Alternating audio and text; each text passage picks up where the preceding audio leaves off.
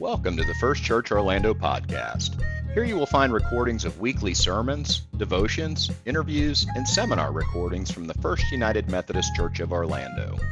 For more information about First Church Orlando, please visit our website at firstchurchorlando.org or follow us on Facebook, Instagram, and Twitter. Now, enjoy the podcast.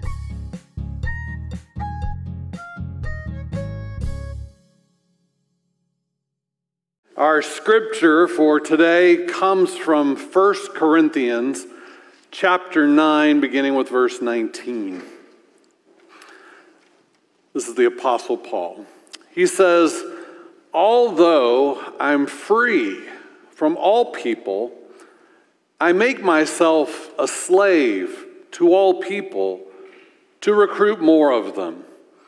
I act like a Jew to the Jews so I can recruit Jews. I act like I'm under the law to those under the law so I can recruit those who are under the law, though I myself am not under the law. I act like I'm outside the law to those who are outside the law so I can recruit those outside the law, though I'm not outside the law of God, but rather under the law of Christ. I act weak to the weak so I can recruit the weak. I have become all things to all people so I could save some by all possible means. All the things I do are for the sake of the gospel so I can be a partner with it. This is the word of God for the people of God. And now, Lord, in these moments, would you speak to us today? Would you always stretch us to think new thoughts, to feel new feelings, to expand our hearts, our minds, our souls, to receive more of your truth, more of your revelation, more of you. We pray that happens today in Jesus' name. Amen. Well, I want to share a little bit of a, a personal story and thoughts that it might uh, be familiar to you. Uh, when Kelly, my wife, and I were dating and things were getting more serious and it looked like marriage was on the horizon for us, we talked more and more, it seemed like, about traditions from our families. Traditions from her family that were meaningful to her, traditions from my family that were meaningful to me. And, and it seemed like we frequently were coming back to Christmas traditions, which apparently were both important to both of us, and we soon discovered were, were uh, very different. Uh, Kelly's family always has the big meal on Christmas evening, and they eat cold leftovers on Christmas Day. It's barbaric cold leftovers on Christmas Day. They, they opened the Christmas gifts on Christmas Eve. My family opened them on Christmas Day, showing much greater patience and restraint. Kelly's family, uh, well, variety of things. Kelly's family and my family both uh, had Christmas stockings, like I'm sure you all did but the contents were significantly different. Now, I'm not going to get into that right now because theirs are just strange. But, but the bigger debate, which continues raging to this day, is are the things that you put in someone's Christmas stocking supposed to be wrapped or not? This is a major issue still today. Now, strange above all strange, as if these heresies aren't enough, Kelly's family has never eaten chocolate at Christmas. Her dad is allergic to chocolate, so nobody in the house got to eat chocolate at Christmas. Whereas in the Rains household, chocolate is like one of the main courses of Christmas. Now, even weirder, in Kelly's family, at every holiday meal, they have a relish tray on the table, which includes pickles and olives. Don't nod as, that, as though that's okay. That's not okay. That's not okay. Now, we've obviously combined our households. We just celebrated our 32nd anniversary. We've compromised, we've added things, some things have been left out, and now we have a new tradition that my children think is the normal one. We now uh, are at church on Christmas Eve because I work on Christmas Eve, so the meal is appropriately on Christmas Day. I won that one. Christmas meals now include chocolate and a relish tray. It was a compromise. Our stocking tradition has gotten more big and absurd, but we still debate whether we should wrap things or not. And we've added lots of new strange traditions. Now, a new evolution has happened in my household. My children are now adults, and now they have brought significant others into the equation. Uh, so now we've added homemade cinnamon rolls on Christmas morning because of my daughter in law. That's a pretty good win, I think.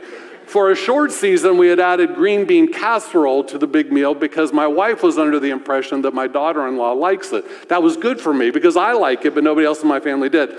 Turns out she doesn't like it either, so another loss to me. And now we've added the, the young man that will be my future son in law. My daughter's getting married uh, New Year's Eve, um, and he doesn't eat cheese. What kind of person doesn't eat cheese? I'm not, I'm not going to compromise my cheese at Christmas or any other time. So, what's the point of all this? And you're laughing because it happened in your family too, I have a feeling. The point is that when new people become part of an established group, and it could be any kind of group, it could be a family, it could be a team, it could be a workplace environment, it could be a church. Anytime someone new comes into the picture, inevitably the group has to assimilate and adapt and welcome all the unique things that they bring to it. If a group, like a church, is welcoming and hospitable, it will also embrace and accept and even celebrate the new things that new people bring to the family. It requires a bit of adaptation. I may have shared this before. When I was in seminary, I volunteered pretty frequently in a, in a local soup kitchen. I worked in the kitchen. Um, and oftentimes we would get uh, donations from catered events, you know, the things that were left over. So we get big trays of this or that. It was never enough for everybody that we needed to serve. And we had this chef who was an old army cook. He was just sort of a genius at making things work. So as soon as he'd look over what we got that day, he would send me back to the pantry with a list of things to bring out that were different, always different ingredients than what was in what had been donated. But he had a plan. He could see how if you added a little of this and a little of this, it would stretch and it would be something new, but it would meet the needs. Right? I think it's a little bit like that. When someone new becomes part of a group, they're like the new ingredient, right? They've added something delicious to the flavor, and now it is something else. In music and in uh, fine dining, I think they call it fusion, right? When you bring two different things together that you would not normally put together. This happens to groups all of the time. Teams change when they get a new coach or a new player. Schools change every year as they send off graduates and receive new freshmen, which is happening this month at a lot of universities. Churches change when they have a new staff person come or a new pastor uh, or when we receive new members. But here's also a truth, right? Well, all groups seem to have to uh, deal with change and adaptation. Some groups resist it. There are certain kinds of groups that just refuse to change. They are rigid, they expect conformity, they're, they're unwelcoming and inhospitable unless you are already who they are or are willing to become. You know what I'm saying here? That, that if you want to be in our family, you need to become like our family. If you want to be part of our group, you need to become like our group. There's certain groups that just they just reject difference. They only accept those who are willing to be adherents to what is already the, no, the norm. So, so I just want us to reflect for a moment. Think about your experience here. Who, who are we? Are we the kind of group that is willing to receive and adapt to, to the newcomer? Or do we expect when the newcomer comes, you better be like us? You better become like us. Think like we think. Worship like we worship, right? Become like us. Are we open to what the newcomer brings as a gift? And think about a gift for a moment, like we're talking about a Christmas. A gift really isn't a gift if you just stick it in the closet, right? A gift really isn't a gift until you incorporate it into your life. It becomes part of, of who you are. Do we receive the newcomer as a gift? Or do we demand a certain kind of rigid homogeneity? There's a, a, theologian by the name of Jurgen Moltmann who writes The homogeneous community, meaning everybody's the same, is not really a natural community at all. It's a community for the common suppression of fear through permanent self corroboration, which means that it is a highly unnatural community. Communities where everybody thinks alike, looks alike, acts alike isn't natural. there is such diversity in our world. Well, today is, is the third part of a three part sermon series on biblical hospitality. And when we think about hospitality in a general way, we've said this every week, we think about the way we greet people, right? A handshake, a smile. Can I get something for you? Would you like food or drink? Uh, how, can I make you comfortable, right? All of that. But we said in the first week that really, before you ever have the opportunity to greet someone well, you have to do what? Anybody? Invite, right? How many of us go places that we don't know we're welcome? right? That, that it starts with, biblical hospitality starts with an invitation. So then once somebody, if they've been invited, comes, and I don't mean everybody has to have a receive a specific invitation, but there has to be that general sense this is a place where somebody would be welcome. And then when they come, the way we greet them is also biblical hospitality, the way we make someone feel wanted and welcomed and affirmed and loved, and you're safe here, right? So I would say that there are actually three phases to biblical hospitality. First one, invitation. Second one, welcome. But the third one, which is where we are today, which is, I think, probably the hardest of all, is adaptation. That once somebody has come and become part of our group, how do we embrace the changes that must happen? Because everyone who comes to us has a unique history, a unique culture, a unique set of gifts. How willing are we to move into phase three, to adapt to anybody who comes to be part of it. Let me just be incredibly clear on this point. Biblical hospitality requires a willingness and openness to change, to adapt, to evolve, to embrace, and to become. And let's just be honest for a moment, can we? Change is hard, right? There is something in us that likes the, the, the expected. At Christmas, we want the traditions that we know, right? That's what we want. There's comfort in those. That's why we resist change. Sometimes we fight against it. Sometimes just difference, just difference, whatever the difference is, feels threatening because it's unfamiliar. Remember, Jesus got crucified because he was different. He didn't meet the expectations of the religious leaders. Remember, we said this every week of the series. Jesus said, uh, "When I was hungry, when I was hungry, you fed me. When I was thirsty, you gave me something to drink." He, he said he was one with the hungry, the thirsty, the poor, the imprisoned, the stranger, the sick. That doesn't sound very much like the religious establishment, does it? They wanted somebody that looked and thought and acted like them. All summer in our Summer of the Spirit, we talked a lot about the evolution of Christianity from what was originally kind of a Jewish sect to increasingly a Gentile movement. Gentile just means non Jew. But they had different customs and traditions. And so the book of Acts wrestles with what does it mean for us to embrace people who are very different than we are? Difference sometimes is hard. Congregationalist pastor Lillian Daniel writes Any idiot can find God in a sunset. Isn't that comforting? Finding God in the woman sitting next to you whose baby cries during the entire sermon takes grit. Right? Embracing difference sometimes isn't easy. Pastors know this phenomenon, I think, particularly well. Uh, when a pastor has been with a congregation for a length of time, uh, congregations get used to that particular pastor. They get comfortable with that pastor's mannerisms, their strengths, their weaknesses. Pa- congregations learn how to celebrate what the pastor does well and, and how to tolerate the things that are a little off. Thank you for that, by the way. But inevitably, in every church, there are times when there's a pastoral change, right? And everybody knows that, that, that the old pastor isn't going to be like the new pastor. The new pastor isn't going to be like the old pastor.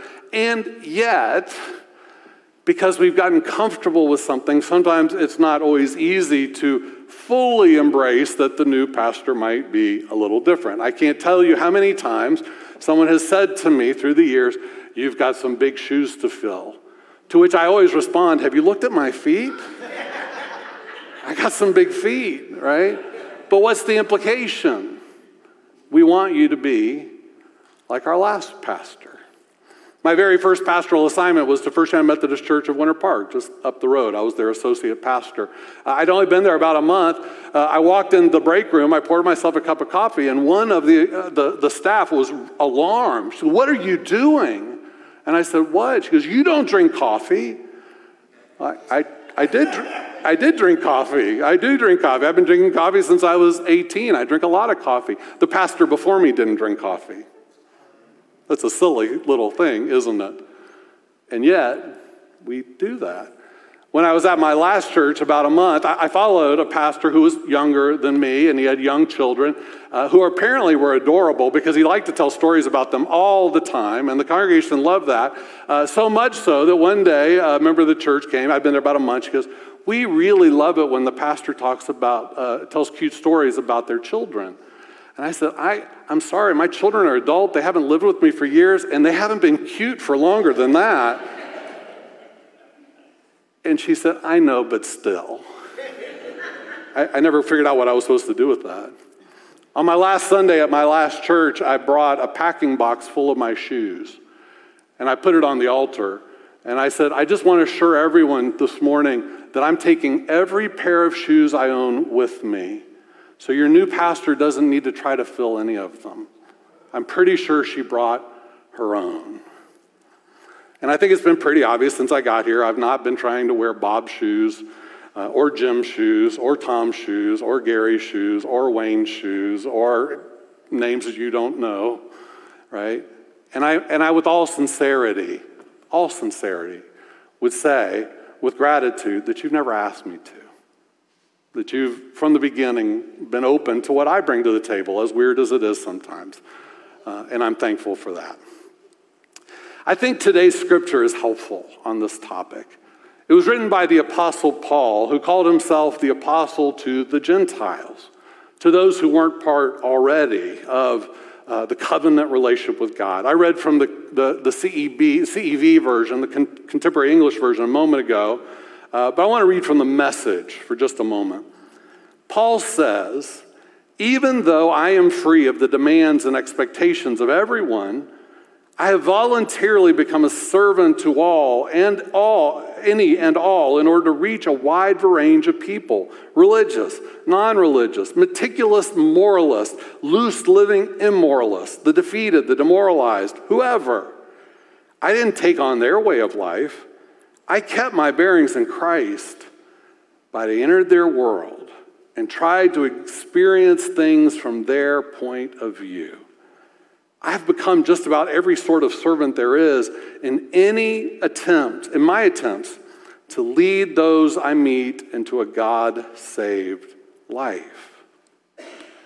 Paul stayed grounded in Christ, right? His theological convictions didn't waver but he was willing to personally change and adapt depending on who he was with. When he was, a, he was a Jew, and when he was with Jews, he behaved like a Jew. He talked like a Jew. He ate like a Jew. He dressed like a Jew. When he was with Gentiles, non Jews, he did the same. He acted like a Gentile. He ate like a Gentile. He spoke like a Gentile. If this rule really mattered to somebody, he followed it. If he was around people that didn't even know that rule existed, he didn't. Why? So he would have the opportunity to adapt to the situation, connect with them, and lead them to know Jesus. 1 Corinthians 9 22 through 23. Paul says, I have become all things to all people. I become adaptable. So I could save some by all possible means. All the things I do are for the sake of the gospel, so I can partner with it. And as a result, the church, Christianity, the movement of Christ followers grew and grew and shifted from being primarily a Jewish phenomenon to an increasingly Gentile phenomenon. And as Christianity evolved, it became primarily Gentile, yet it continued to be grounded in the, the Jewish scriptures following a Jewish Messiah. And this just kept continuing. As Christianity spread throughout the, the known world, every time it encountered a new culture, it had to adapt. They had to learn how to relate, relate to the beliefs and practices and philosophies of Greece and Rome and Northern Europe and Northern Africa. They had to adapt to the, the political circumstances of the Roman Empire. What does it mean to be a Christian where the emperor says he's God? And as Christianity has spread throughout history, it's had to adapt to new languages, to new customs, and new traditions. In fact, many, many, many, if not most, of the traditions we cherish as Christians used to come from another culture or religion. We co opted them, and we changed them, and we made them our own. Ruth Haley Barton uh, describes this as, as transforming community, a community that's willing to transform. She says, one of the dynamics of transforming community is enough otherness in the group that we can actually be challenged to stretch and grow and find ways to open to Christ as he is uniquely present in the other. Uh, this summer, I quoted a man named Jason Byassee who wrote about the changing church in northern England. I should have saved this quote for today, so I'm just going to use it again. He says, God speaks to the church by whom God sends to the church. Did you catch that line? God speaks to the church through whom God sends to the church. Those who are arriving, our guests, are a claim on those welcoming us. So those welcoming have to listen very carefully. What is God saying? How do we respond? I think these are important questions for us to ask. I just want you to think about how we do ministry here at First Church Orlando. Think about the world around us. Are we a mirror of the world around us, or are we not quite a reflection of the world around us? There was a, a time where just about everybody was a Christian of some sort, not everybody, but the vast majority of the population, ask somebody, you know, what kind of Christian are you? They would tell you they're Baptist, they're Methodist, they're Presbyterian, right? And if you found somebody who was a Methodist, a Methodist was a Methodist was a Methodist, right? It didn't matter if you were a small church Methodist, a big church Methodist, we're all just Methodists. But the world's gotten a bit more nuanced than that. And fewer and fewer people out in the world would call themselves any kind of Christian, use any kind of label. Cameron's been talking about the nones here lately. And think about the world immediately around us. It used to be that Sundays were set aside culturally for church. Is that true anymore? No. And yet, when do we do most of our programming? on Sundays. We still act as though it is true. Increasingly, the world right around us has become increasingly diverse. We've been a little slower to become diverse. Downtown Orlando is filled now with young residents, but that youthfulness isn't necessarily represented in our attendance, in our membership. We keep planning ministry and worship as though there's people out there in the world that still think and act like us. If we're going to go out and invite the community in, if we're going to invite the community to become part of us, how willing are we to change and to adapt and become? What if biblical hospitality requires us not only to invite and welcome, which we must do, but to actually become something new? maybe the new creation Jesus talked about. To grow and adapt to those around us, those who need a place to find God, a place to be welcomed, a place to be safe, a place to love. What kind of hospitality will we offer? Let us pray. And so, God, would you make us like clay in the potter's hand, malleable, shapeable, movable? Uh, Lord, bring people to us. Bring gifts to this church, we pray. And may we be open and ready to receive them. Lord, guide us, shape us, lead us as we become the church you would have us be. Help us to continue all that is good and strong, and help us to embrace all that we need to embrace. We pray this in Jesus' name. Amen.